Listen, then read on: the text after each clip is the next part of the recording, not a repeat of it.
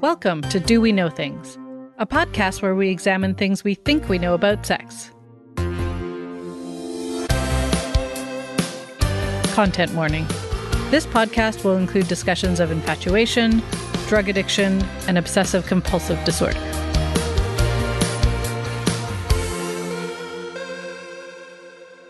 Hi, everyone. I'm Dr. Lisa Dawn Hamilton, professor of psychology and sex educator. Today on Do We Know Things, why does falling in love feel so intense? Infatuation. That intense, sometimes overwhelming feeling that you might get when you start a new relationship with someone. Some might call it falling in love, or maybe falling in lust. Love struck and limerence are other words used to describe this state. In the world of consensual non monogamy, a common term for this is NRE, or new relationship energy. There are so many names for and ways to describe that intense rush that can happen early in a relationship. For ease of reference, in this episode, I'm mostly going to use infatuation to describe this state. There can be lots of good, exciting feelings when we experience infatuation, but also intense anxiety and distress as well especially when you're apart from the object of your infatuation or when you're worried they might not feel the same way. Over the years, I've heard a number of comparisons to the state of infatuation. I've heard that it's similar to a drug where the other person is the substance. When you're with them, it feels amazing, similar to being high. When you aren't, you have cravings and withdrawal symptoms. I've also heard it said that our brain state in infatuation is similar to what happens in brains of people with obsessive compulsive disorder, where we have intrusive, obsessive thoughts about the other person and perhaps engage in compulsive behavior related to these obsessions. On this episode, I'll delve into these ideas to see if they are myths or truths. I'll get into brain chemistry, hormones, and even the stress response. That's coming up on Do We Know Things?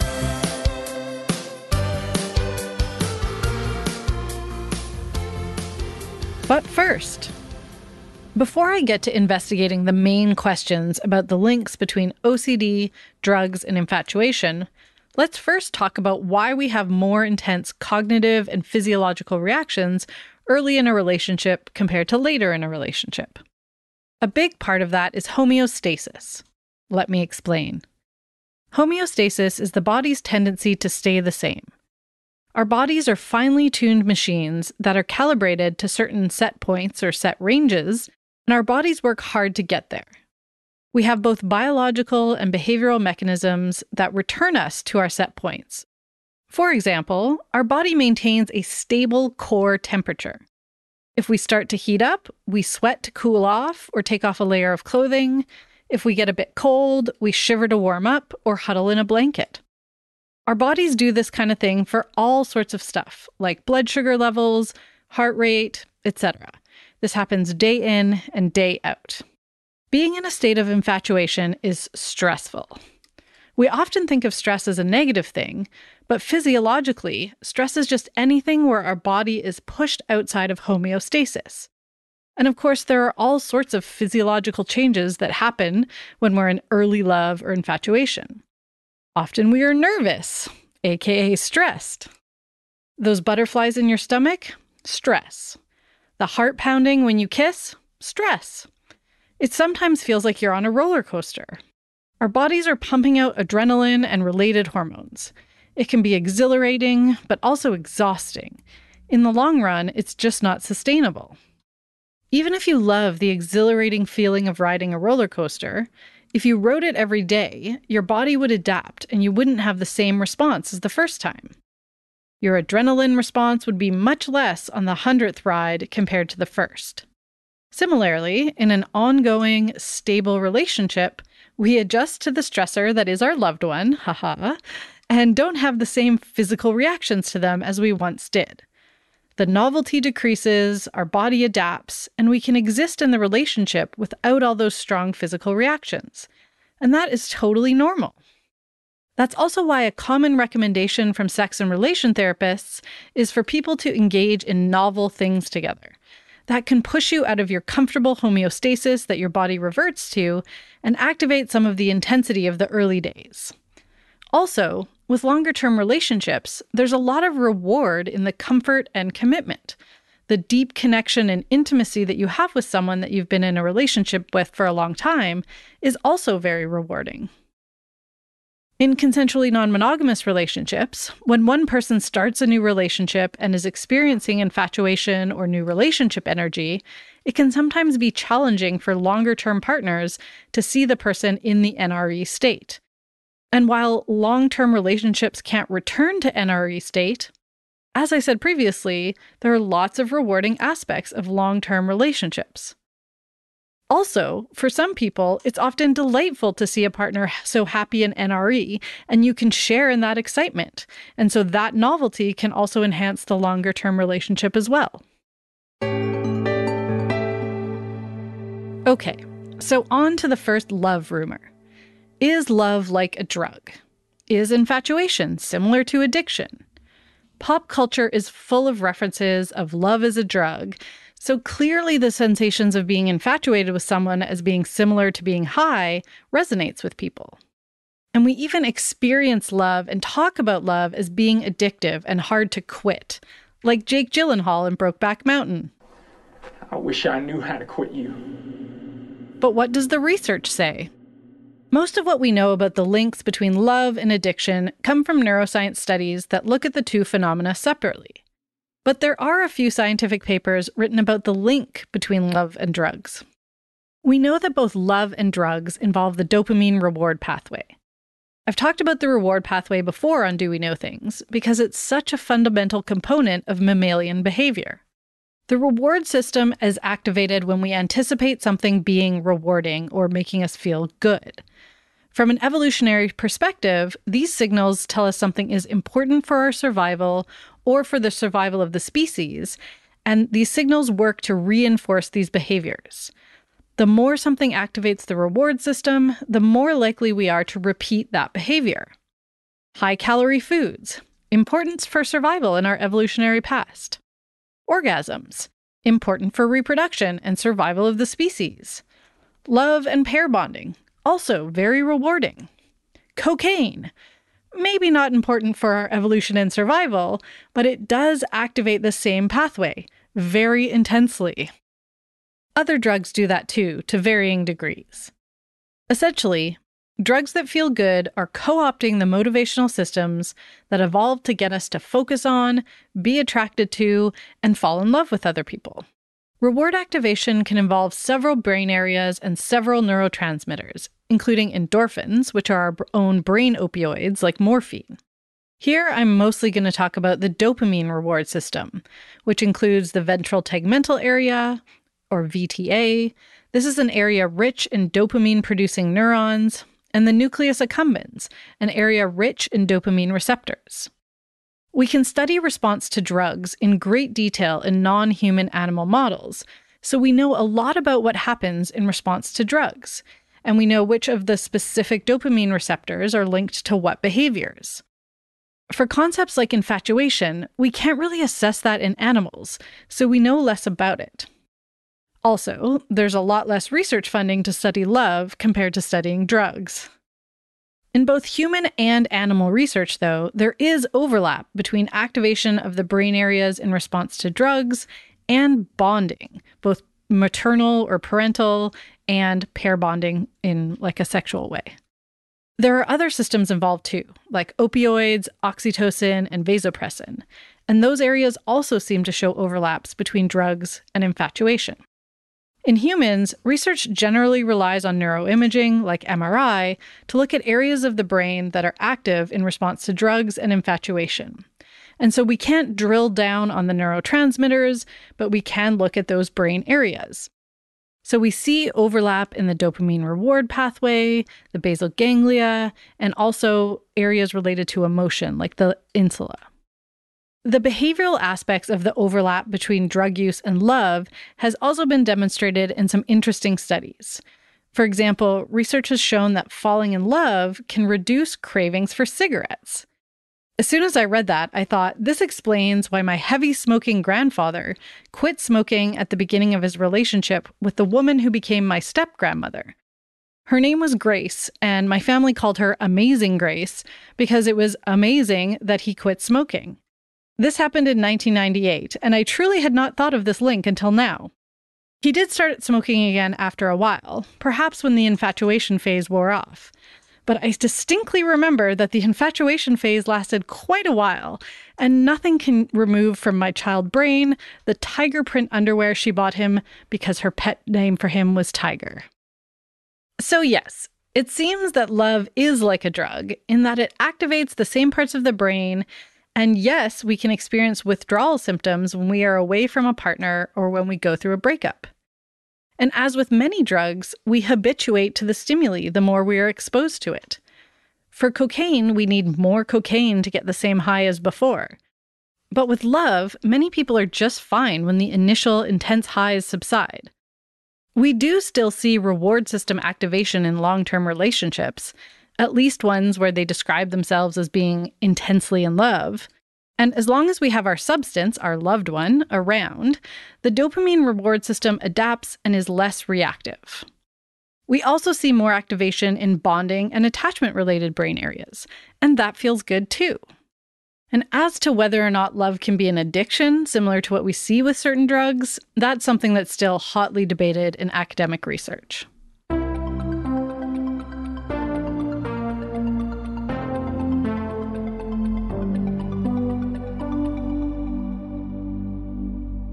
What about the belief that infatuation or early love has similar symptoms to obsessive compulsive disorder? In everyday language, OCD often gets used very flippantly to describe things related to neatness and cleanliness, but actual OCD is a debilitating disorder with clearly defined symptoms. It's not my intent to be flippant about OCD when linking it with infatuation, and there is legitimate research that demonstrates the overlap, which I'll get into in a minute. OCD is defined in the DSM, which is the Diagnostic Manual for the American Psychiatric Association, by the following criteria Obsessions are recurring and persistent thoughts, urges, or images. This means ongoing ruminations on specific things and thoughts that often feel intrusive and uncontrollable. OCD is often represented in popular culture as thoughts about germs and cleanliness, which is a category of obsessions, but obsessive thoughts can be very wide ranging and include really anything. One type of intrusive thought that's not well known are thoughts of things like harming the self or others. People with OCD are not at risk of harming others, but because of those thoughts, they fear that they might. Compulsions are repetitive behaviors that people engage in as a way to calm the anxiety and distress caused by the obsessive thoughts. Compulsions can also be mental, such as praying or counting in your head. I think there's a lot of misunderstanding about what OCD is, so I wanted to clarify before launching into the links with infatuation. There's actually a theory about the existence of OCD that directly links it to romantic love. In evolutionary theory, mating and creating offspring is a core driver for many species. The theory is that in order to mate and have offspring survive, our brains need to be able to fixate and focus on another person in order to pair bond. This rumination and fixation and intense need to be with the other person is similar to the obsessive thoughts someone with OCD might have. Also, there might be compulsive behaviors you engage in, like repetitively checking your phone to see if they've texted, or looking up their social media profile repeatedly just to see them, or driving past their house 10 times when you're 17 and just got your driver's license. Not that I've ever done anything like that.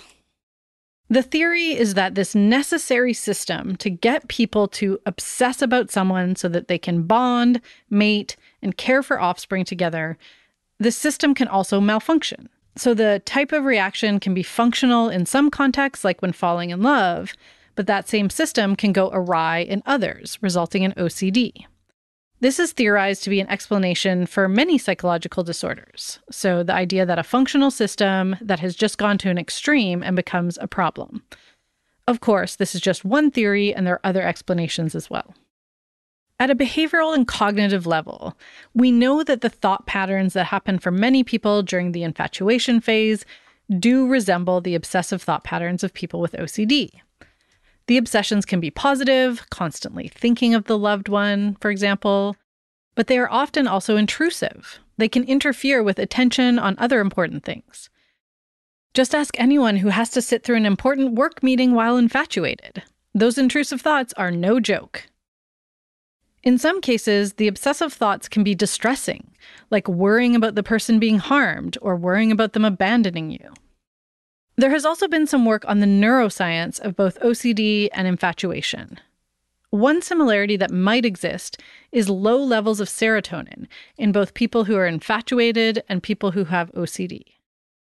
Serotonin has a number of functions, but we know that when we increase serotonin availability through the use of antidepressant or anti anxiety drugs called selective serotonin reuptake inhibitors, or SSRIs, there's generally a decrease in rumination and obsessive thoughts.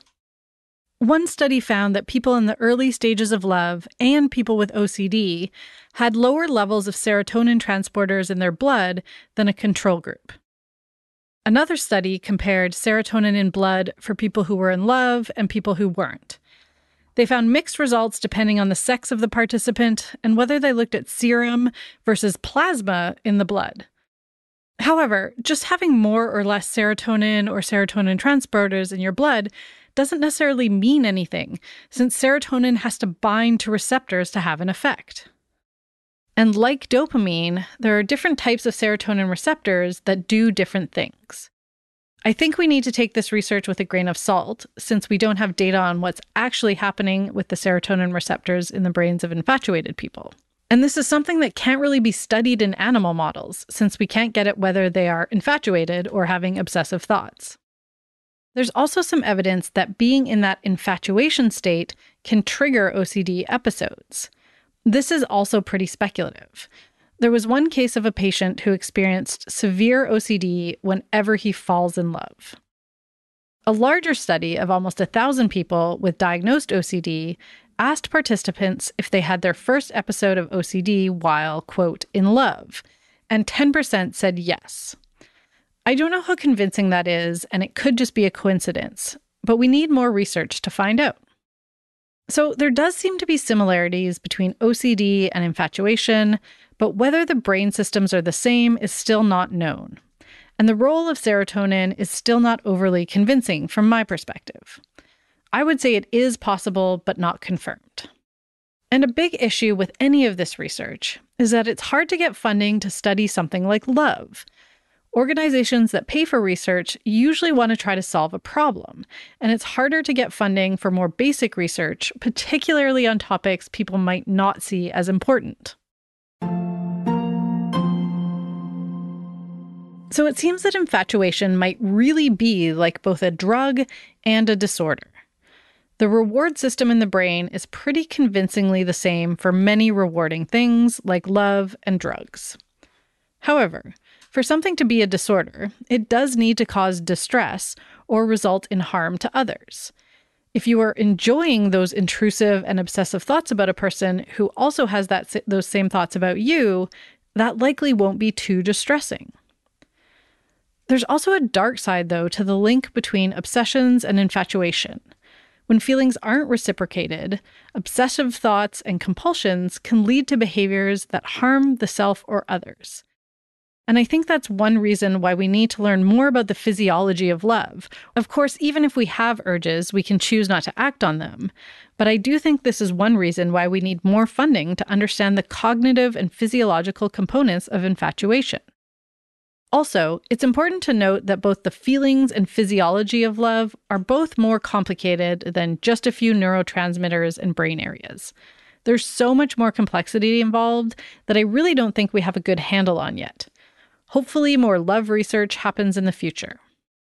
If you want to hear more real life examples of infatuation and neuroscience, I did an interview with Jeremy and Bryde on Turn Me On podcast. It's episode 166 called The Neuroscience of Love. We talk about the science and our personal experiences of being in early love. I'll put a link in the show notes. That's all for this episode. If you have any feedback or peer review of this episode, I'm always excited to hear from you. You can send me a voice memo recorded on your phone or just a written email to doweknowthings at gmail.com. You can find a script for this episode with references and extra info on the website at doweknowthings.com. All music and sounds in this episode by Jeremy Dahl. Check him out at paleblue.ca. Script assistance by Matt Tunnicliffe. I'm Lisa Dawn Hamilton. You can find me on Twitter and Instagram at Do We Know Things, and of course, you can email me at doweknowthings at gmail.com. Do We Know Things is released every second Monday, and you can find it anywhere you get your podcasts. Of course, I would love it if you could subscribe and rate and review to the podcast on iTunes. Thanks for listening. I'll talk to you next time on Do We Know Things.